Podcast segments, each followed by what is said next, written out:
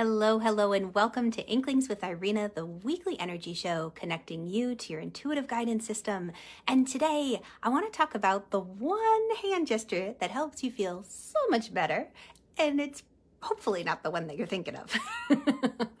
so, welcome. If we haven't met yet, my name is Irina Miller. I'm an intuitive energy guide, a spiritual life coach, and what I call an energy alchemist. My joy is putting together specific energy recipes that I draw upon my 25 plus years teaching yoga, as well as being a Reiki master in the world of energy, bringing in the chakras and the crystals and the tuning forks and the natal charts.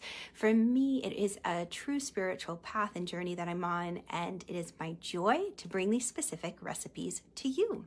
So let's dive in. Now, where in the world did this even come from? Number one, I really enjoy bringing a playfulness to this type of work, to this spiritual practice, for a number of reasons. Um, the first being that when we get very serious about spiritual studies, it's easy to become boxed in, and we get that furrow, of course, in our brow, and everything becomes challenging and difficult. There's a lightheartedness that's lost. Uh, what we would call in yoga is this beginner's mindset of being open to possibility. And that laughter and that joviality, it really welcomes in a lot more potential and opportunity for discovery. It helps us not take ourselves so seriously because this is a journey that we're all walking on and experiencing and learning. And there's continuously new information coming up, even in the world world of energy. Uh, that's why I continue to study and take courses and classes and get more certifications and initiations because there's always updated information coming through. One quick brief example is for a long time, um, people used a lot of white light for protection. And what was discovered was that energetically, holding and channeling white light is a very high vibrational energy and it can be intense on our bodies. So other colors are more conducive to working with and playing with. So as you jump on, let me let me know do you ever use white light or another color that you like for protection or for feeling better and steady and grounded? I'd love to know. All right. So, let's jump into this hand gesture. Now, again, where is this coming from? I'm going to I'm part of an incredible women in business summit that is well, that was run and I was interviewed in it. And one of the questions came from that particular interview that somebody had watched. And I thought, this is great. I want to share this with all of you because I feel that you could benefit from it too. And this particular person who watched my interview asked the question, you know, what's the one practice that I can do to help me feel calm when I don't have a whole lot of time? And this is important because we are moving very quickly in life. We have to make decisions fast. We have great responsibilities. Maybe it's just making sure we bring home, you know, the bacon, so to speak, the vegan bacon to pay the bills. Um, we've got a job. We've got to show up for that, show up for our families.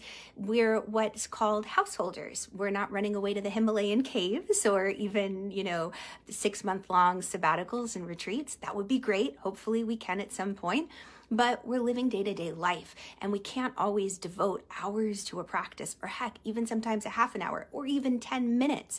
Um, things are busy. So, what can be done?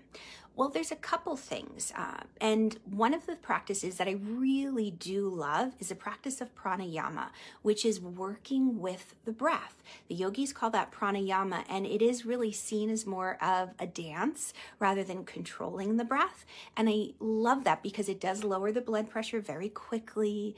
It's very calming and grounding. There are techniques where you really ensure, like three part complete breath, that you get the breath into the bottom part of the lung where the little cilia down there are activated and they send a message out to the nervous system saying, okay, times are tough, but we're not in fear of losing our life we're going to get through this.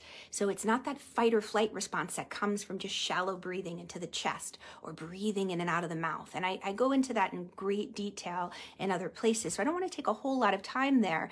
But breath in and of itself, we don't always have the time even for a breath practice. Um, breath practice actually takes a lot of preparation. We can do simple little um, breathing practices, but there's a lot that goes into it. So something even simpler that I wanted to offer to you was the hand gesture. Now, hand gestures are also known as mudras, these very sacred positions we place our hands in. And the reason that this is a way to evoke experience within your body is because you're taking a particular shape. Think of it like the Superman stance. They say to feel confident, you stand like Superman. Or if you know, you're shut down, hmm. it's a good way to protect yourself from energy vampires, by the way. Oh, really? Okay. Never face tummy to tummy. Mm, side note, bonus tip. Um, but the body language conveys so much. So when we place our hands in these sacred hand gestures, like Anjali Mudra, you may know it from Namaste, like when we say that greeting to one another. These positions, what's happening is we're placing our body in a particular shape so that as the energy, as grace, as love pours through us, at universal consciousness, we're evoking a particular feeling, just like Superman, or just like, mm hmm, nice to know ya. this is one of gratitude, of honoring, of recognition, seeing that divinity within one another. And when you dive even deeper and you start to discover that each finger, and of course thumb, represents an element then all of a sudden it's like learning the notes. It reminds me of Doe a Deer from Sound of Music, you know? Once you know the notes to sing, you can sing most anything.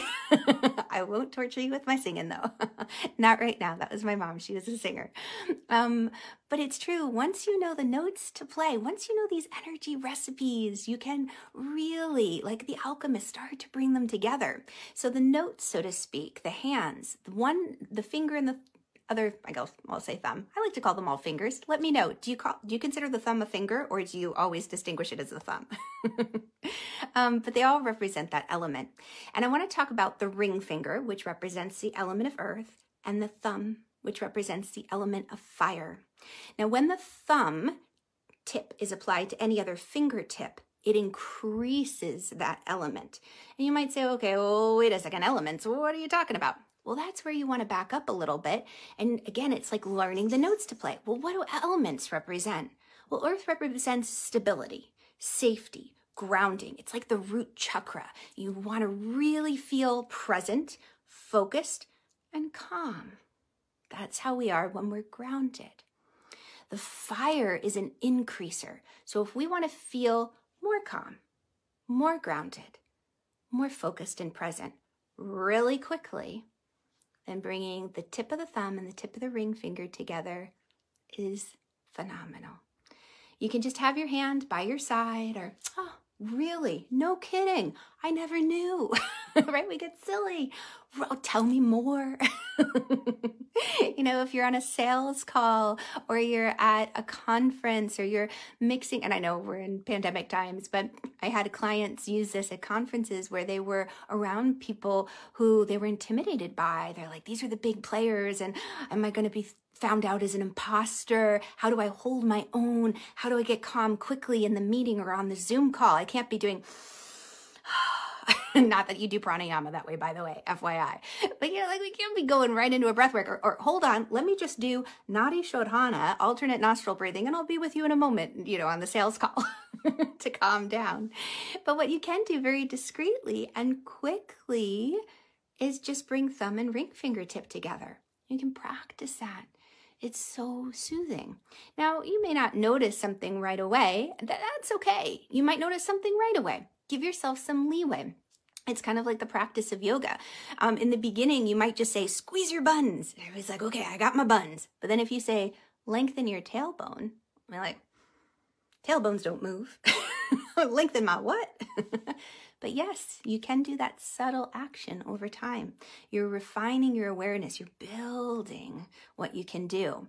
So thank you, thank you. I'm so glad that you're all here. Hello, Valerie. Thanks for jumping in. And Asma, oh, thank you.